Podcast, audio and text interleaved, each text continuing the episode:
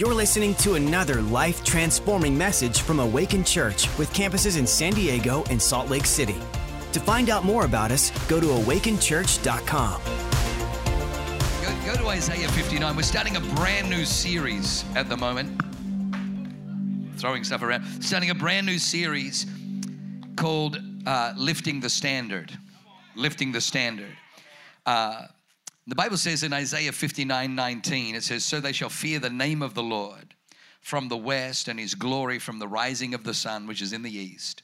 So from the east to the west. And it says, and when the enemy comes, it says, when the enemy comes in like a flood, the Spirit of the Lord could possibly. Come on. The Spirit of the Lord will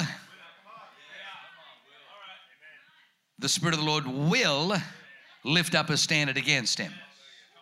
I felt very, very strong that we needed to, we needed to, at some point, we had to do the relationship series because it was February and we was trying to land on that, and that's all important.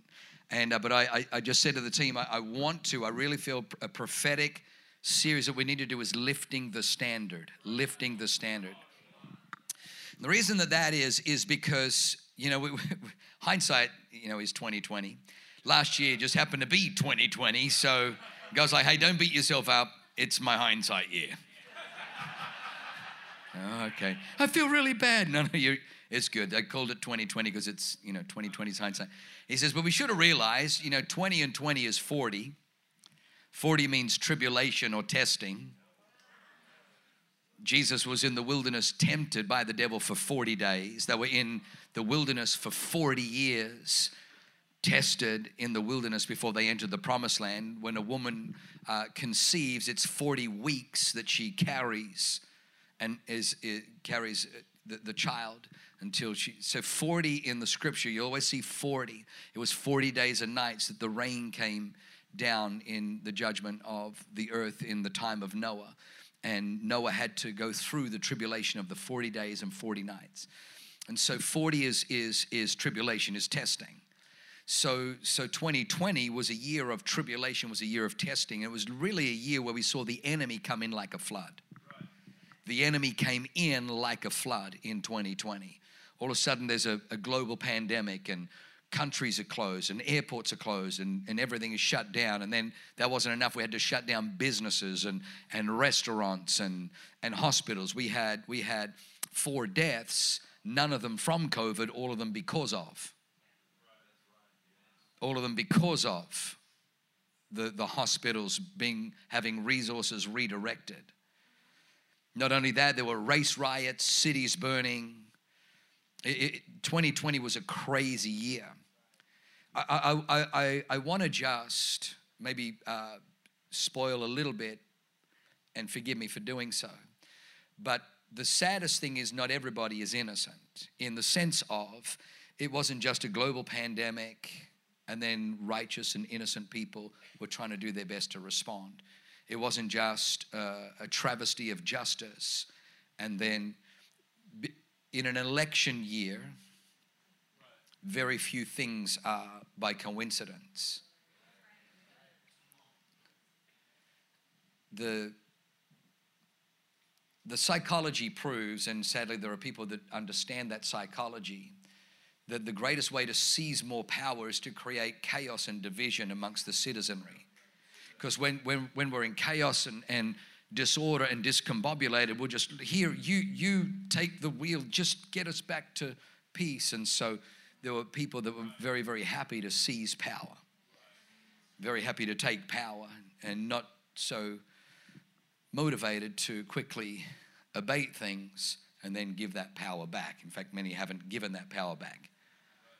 So 2020 was a year of, of testing and a year of tribulation.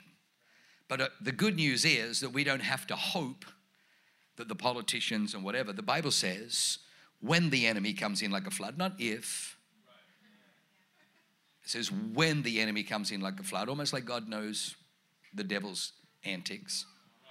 The Spirit of the Lord will lift up a standard against him.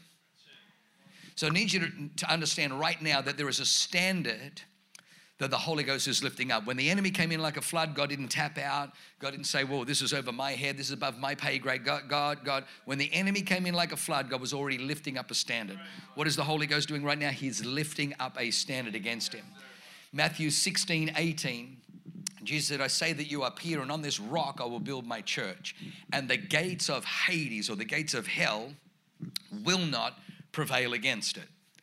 Jesus says, I'll build my church, and the gates of Hades, the gates of hell, will not prevail against it.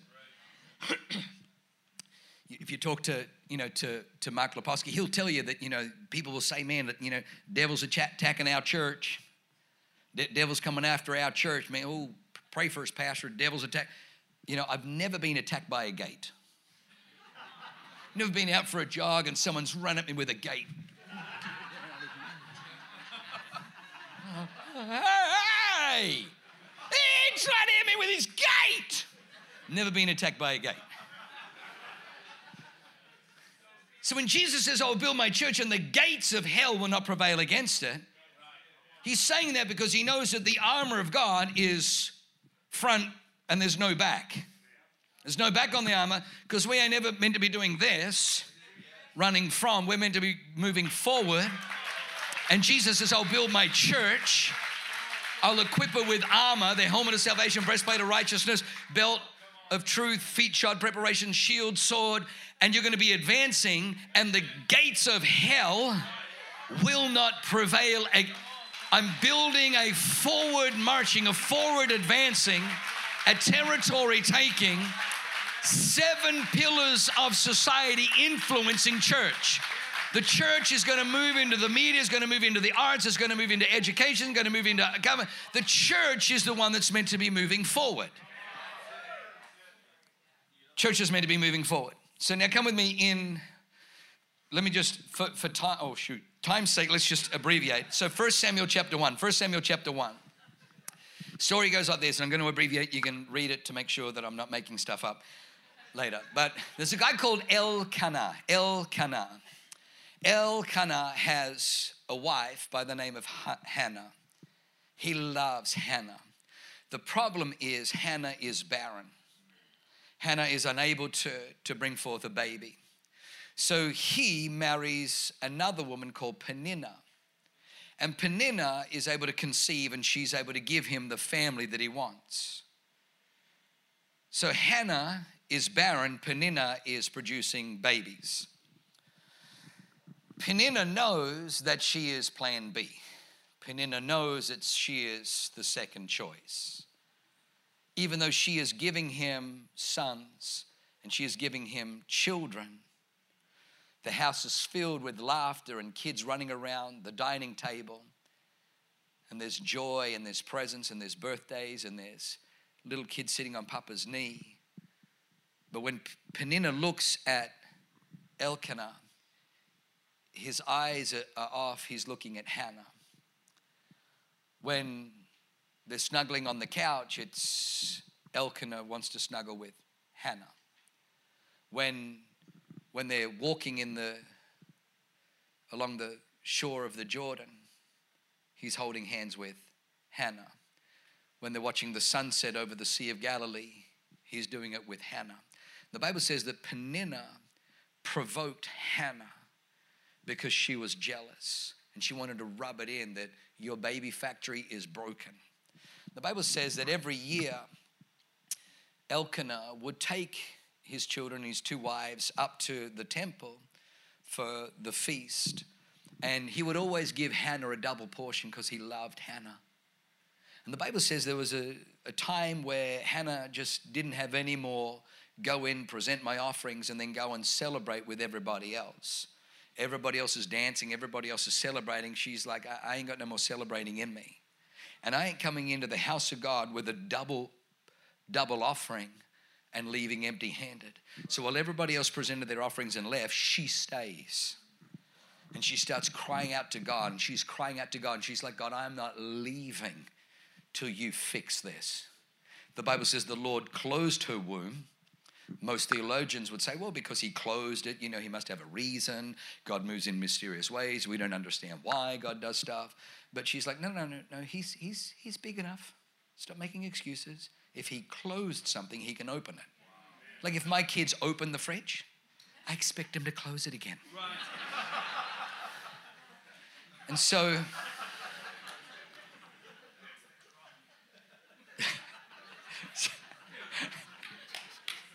so, so she's she, now the Bible says there was a prophet called Eli, and Eli looks and he sees Hannah in travail, and the Bible says Hannah was in praying fervently. Her lips were moving, but no no word was coming out because she was praying in her heart. She was praying in her heart. Her, her lips were, and so Eli thought she was drunk. And he says, Put your wine away from you, woman. Come into the house of God intoxicated. And she's like, Oh, no, no, my Lord, my Lord. Do not think of your maidservant as a wicked woman. I have not touched any alcohol, but I'm brokenhearted and I'm travailing because I'm asking God for a son.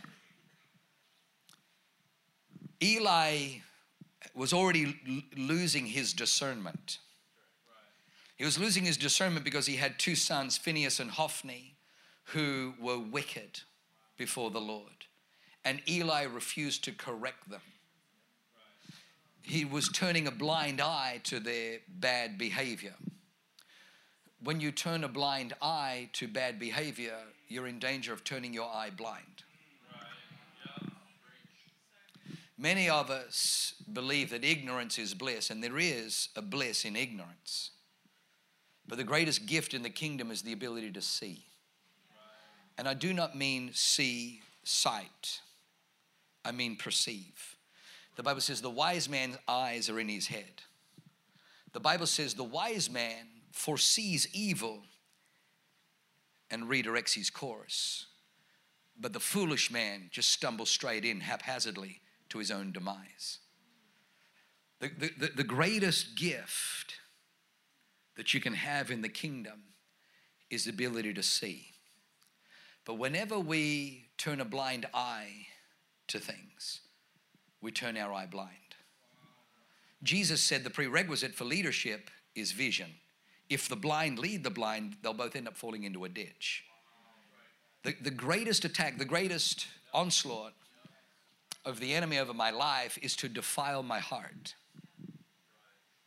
To try and defile my heart with bitterness, rejection, pornography, unclean things. Because the Bible says, Blessed are the pure in heart, for they shall see God. So the, the, the, the, the battle for me to, to lead is the battle to keep the defilements or remove those so that I can see clearly because I have the responsibility to lead. So Eli has lost, he thinks that she's drunk, but she's not drunk. And then when he realizes he's a mistake, he comes over and he says, May the Lord do what you, you have asked. And the Bible says that she went home and Elkanah knew her and she conceived and she brought forth Shmuel. She brought forth Samuel, which is a good thing. I'm glad you're here, Samuel, just quietly. so, so she brings forth Samuel. And she said, If you do this, I'll dedicate him to the Lord. Now, come, I want to give you three quick, three quick thoughts on that. The first, first thought is whatever is forged in the fire brings victory on the battlefield. Whatever is forged in the fire brings victory on the battlefield. Come with me, 1 Samuel 3 19. Uh, if you can throw that out, 1 Samuel says, so Samuel grew, and the Lord was with him, and let none of his words fall to the ground. So Samuel grew and the Lord was with him and let none of his words fall to the ground. So everything Samuel prophesied came to pass. Everything he spoke, everything he said, not one word fell to the ground. Not one prophecy didn't be fulfilled. Every word that he spoke came to pass. Samuel was conceived in a barren womb. Samuel came into existence because there was a per- perceived injustice.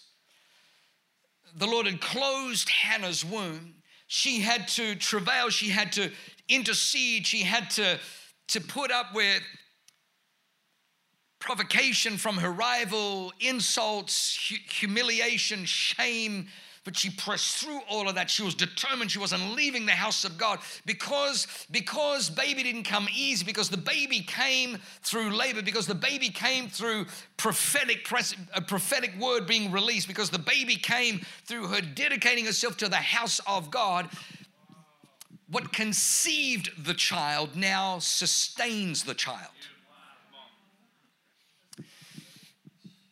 That which is forged in the fire brings victory on the battlefield. You were formed in the womb, but you were never formed in the womb for life to remain in the womb. You were formed in the womb for a life outside of the womb. John the Baptist was in the wilderness until the day of his manifestation for Israel. Even though he was forged, even though he was shaped in the wilderness, he wasn't destined for that. He was destined to impact Israel. He was destined to point out the Messiah. God, God shapes you in one place to show you off in another place. What is, what is, what is, what is forged in the fire brings victory on the battlefield. Because Samuel, because Samuel was, was conceived in the prophetic. He was conceived in prayer all the days of his life. This just dripped off him. When, when, when we moved here in 2005, I, I met Dr. Matt Hubbard, and probably one of the greatest gifts in this life is Dr. Matt Hubbard. We were just riding these all terrain vehicles I think they're called, on the most precarious and dangerous trails at high speed with dust flying in your eyes. So it's like Mario Kart because you just got to make adjustments. So, oh, hang on, there's a tree sticking out that could have impaled me. Oh, there's a cliff there. Don't go that way. Thank God I didn't lose any lives. Because I'm not sure if you can just, you know, hit restart if you. Anyway, and so but we're in this one section and, and we are we are booking it. And I'm like, oh, this is like, and in, the car, you know, and I'm thinking, just as I thought I should probably just back off the pedal a little bit, Dr. Matt goes flying past. Like this. Just, I'm like, who is this guy? Anyway, and so 2005, we move here, and I'm laying on his table, he's adjusting me. He's like, dude, you trying to grow a forest up there? And I, I, I beg your pardon? He's like, your nose hairs dude, you need to trim your nose hairs. And when you're laying on the table, you're vulnerable. I mean, what? You can't. You're like, yes, sir, yes, I need to, you know. And, but I remember he was like, he was, and then, you know, there was a, a little old lady two tables over, and she's like, my, my leg hurts. And he's like, yeah, well, now your back's gonna hurt. You just put landscape duty. Anyone else's legs hurt? No, he didn't say that. That was from Happy Gilmore. could I trouble you for a, you could trouble me for a warm glass? No, anyway, that's not what happened. That's not what happened. Um, but, but, but, you know, and so he's like, hey, hey, you know, quit, quit with the negativity. This is a positive only zone. And I'm watching him. I'm watching him. And he's like rebuking people and challenging people, and they're loving him. They're, I'm like, you're a better pastor than me. In fact, you're a better pastor than almost any other pastor right now. So I would tell him, You're going to be a pastor. It's like, oh, No way. Don't put that on me, man. I ain't going to be a pastor. I'm like, Dude, I'm telling you, you got to call a God on your life. And then I start meeting his family. So Dr. Matt gets comes into Awaken and gets delivered from dead religion. Because he grew up with, with dead religion. So he doesn't know how to do this and incorporate dead religion. In fact, he rails any he, he can't even he, if he just smells dead, dead religion, he is like having an adverse reaction to it. Not only that, but, but because Dr. Matt would resist, like for eight years, I mean, Kayla just jumped in, you know, both feet. She's like, I'm in ministry, I want to be in ministry. Whereas Dr. Matt, you know, he, he didn't want anything to do with it. He just wanted to be business and chiropractic and everything else. And I would keep prophesying over him. And I'd say, You got gifts, you got talents, the skill sets on the inside of you, you're called to the ministry. And so now, what he carries, he carries this anointing that, that will take out dead religion and bring life instead of dead. He won't, he won't allow the life of the gospel and the life of the word of God to be cloaked through dead religion, and he knows how to raise up and release people into their calling, release people into their giftings, release people. John Heinrichs, John Heinrichs was in hospital, and, and the doctor said to, to Becky, saying, is, is your husband's life insurance you know, policy up to date? Because all his internal organs are shutting down. He may not make it through the night.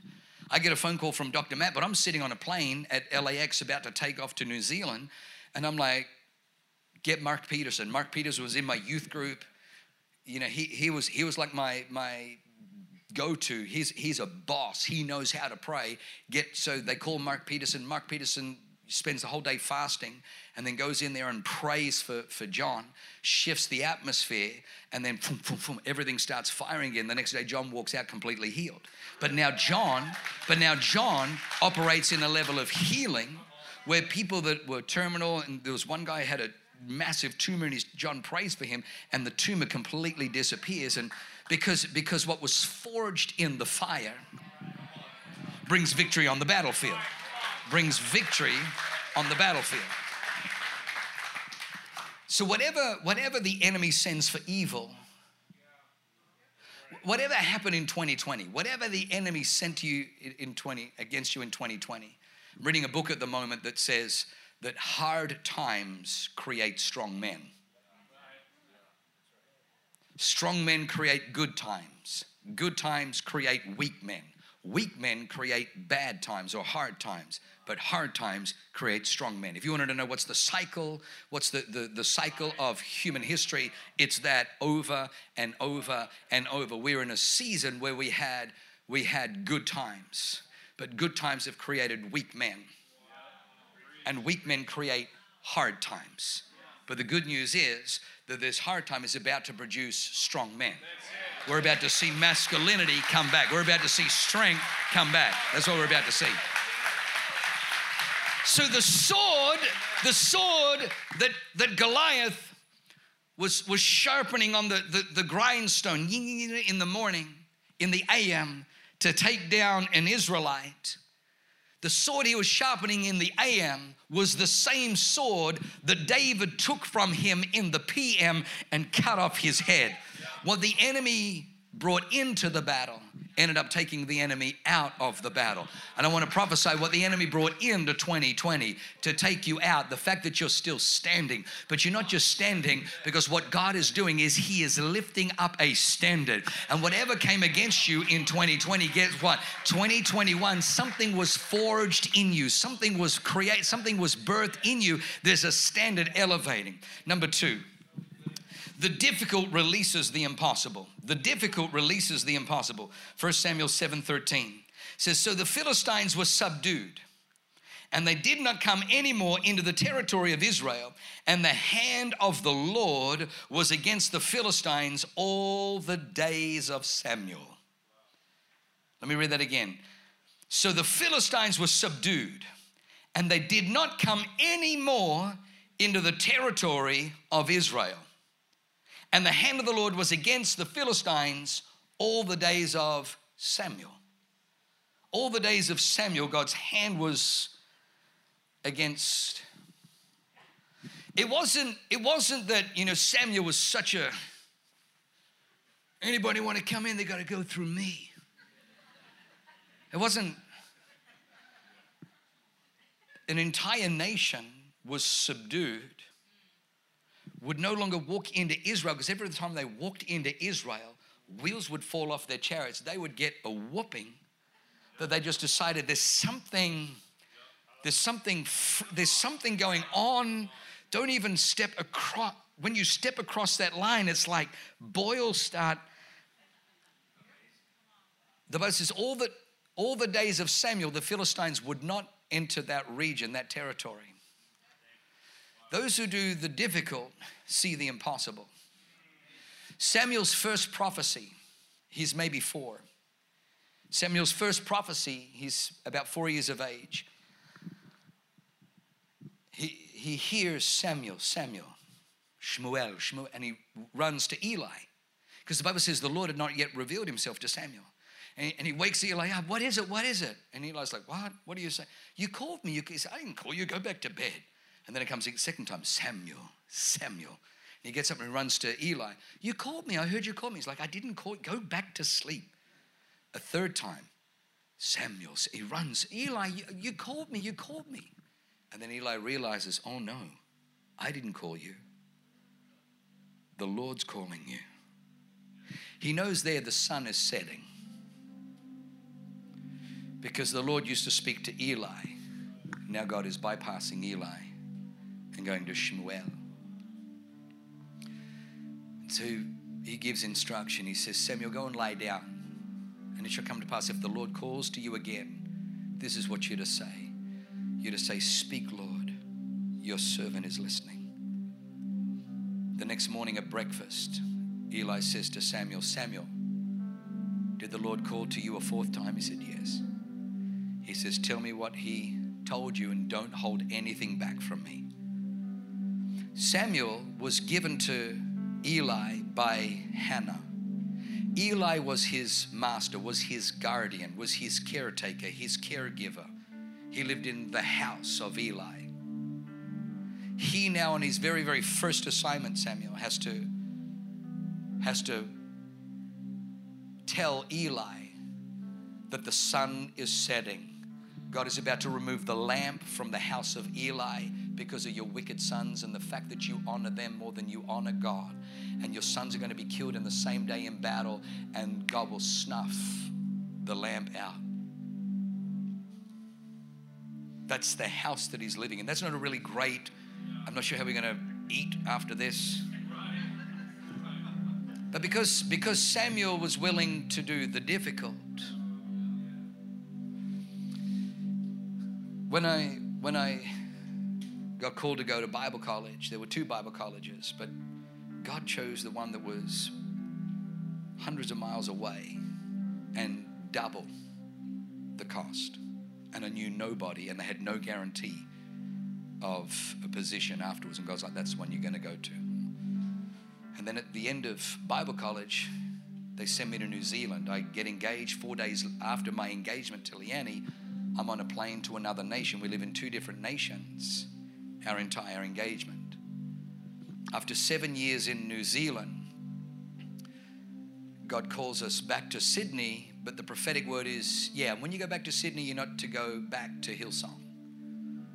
The 10 years of relationships, yeah, you're going to go and start from the bottom in C3. You're going to serve Phil Pringle.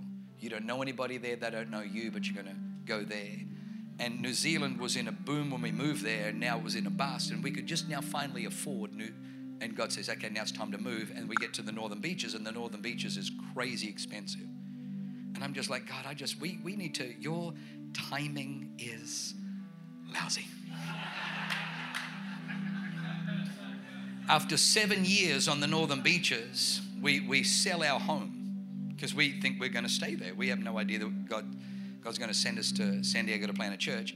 So I buy an acre with ocean views and we get plans drawn up to build a home. That just just the building of that home would have made us between 1 and 1.5 million dollars profit. And I'm like, wow, my dad disowned me when I went to Bible college and here and God's like, leave it, walk away from it, go to a city you've never seen and plant a church. And I'm like, but today, today we have eight buildings. We have eight, eight like we, we, we literally stumbled and fell into a $14 million building in Salt Lake City that we got for 6.5. Now I've got to tell you something. I'm not that good. People say, man, that bad. I'm like, uh, no, let me just tell you right now. I'm not that smart. I'm not that good. I was just obedient when God says, Will you do the difficult? If you'll do the difficult, God does the impossible. Pastor, you don't understand. It's just so difficult right now to tithe, like we're so far in debt. It's amazing. Every single person I know that tithes can afford to. And every person that doesn't tithe can't afford to. And they're like, yeah, exactly. So why would you ask? No, no. Every person that tithes can afford to. Yeah, exactly. Hello, but I can't afford to because I, every person that tithes can afford to. And every person that doesn't can't seem to afford. If you will do what is difficult, you release what is impossible. If you do what is you don't understand there's been betrayals, there's affairs. If you will do the difficult and forgive, if you'll do the difficult and see a therapist and a counselor together, if you will do the difficult, you'll see God do the impossible. God wants to do the impossible, He just needs people willing to do the difficult. If you'll do the difficult, God does the impossible. Can I give you the last point? I know we're, we're out of time and they're already doing this. Point number three is gatekeepers of power. Gatekeepers of power. 1 Samuel 19, 18 to 24. We don't have time to read it, but basically, this is what happens. Saul is threatened by King da- or by David. David is going to be the successor. David's going to be the the king that replaces Saul, Hector. And and and so Saul doesn't want this to happen. So he sends messengers, soldiers to arrest David and then to bring him back to Jerusalem to execute him. But the Bible says when David got whiff of this plan, he runs to Samuel in Ramah. Ramah is where Samuel grew up. Ramah is Samuel's hometown. And the Bible says when the messengers came to arrest David into Ramah, the Spirit of the Lord fell upon them. And they began to prophesy. Instead of arresting David and dragging him back to Israel, uh, back, back to Jerusalem, they were prophesying that he's going to be the king, that, he, that God's hand's upon him. So Saul's like, oh, so he sends it, you guys be more disciplined. He sends a second lot of messengers. So this next battalion comes marching down and they come to arrest David. And the Bible says, as soon as they came into Ramah, Spirit of the Lord fell upon them and they began to prophesy. So Saul sends a third lot and the same happens to them. As soon as they come into Ramah, so finally Saul's like, my if you want it done, you got to do it yourself. So he goes down to arrest David, bring him back in. And the Bible says, and when he came into Ramah, he inquired, Where is David and Samuel? And they said, He's up at Naboth. And when he went to the hill of Naboth, the Spirit of the Lord fell upon Saul. And he took off his cloak and he fell prostrate before the Lord and began to prophesy, so that they said, Is Saul also among the prophets? We don't have to hope that we can get the right politician in power. Samuel had what I call home ground advantage. David fled to Ramah, which was Shmuel's hometown. He controlled the atmosphere over his hometown so that even when the soldiers came to arrest, they couldn't help but prophesy. Even when the jealous king comes down to drag back and execute, he couldn't help but fall prostrate before the Lord and prophesy. God has given us a city. We don't hope.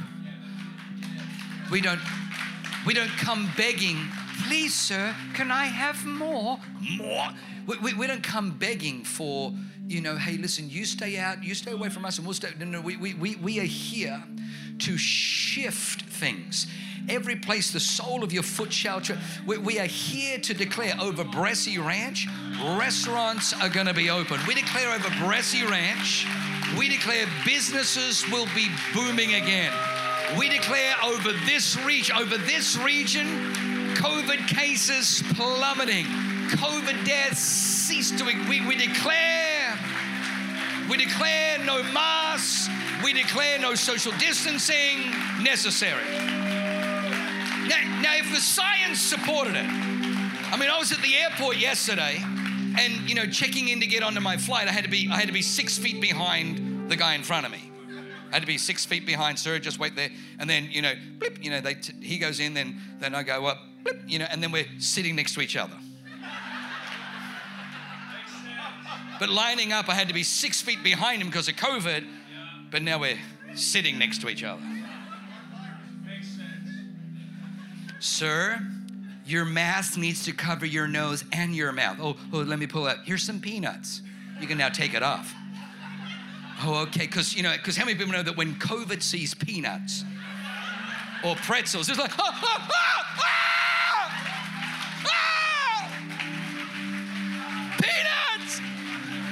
pretzels. But as soon as you're finished,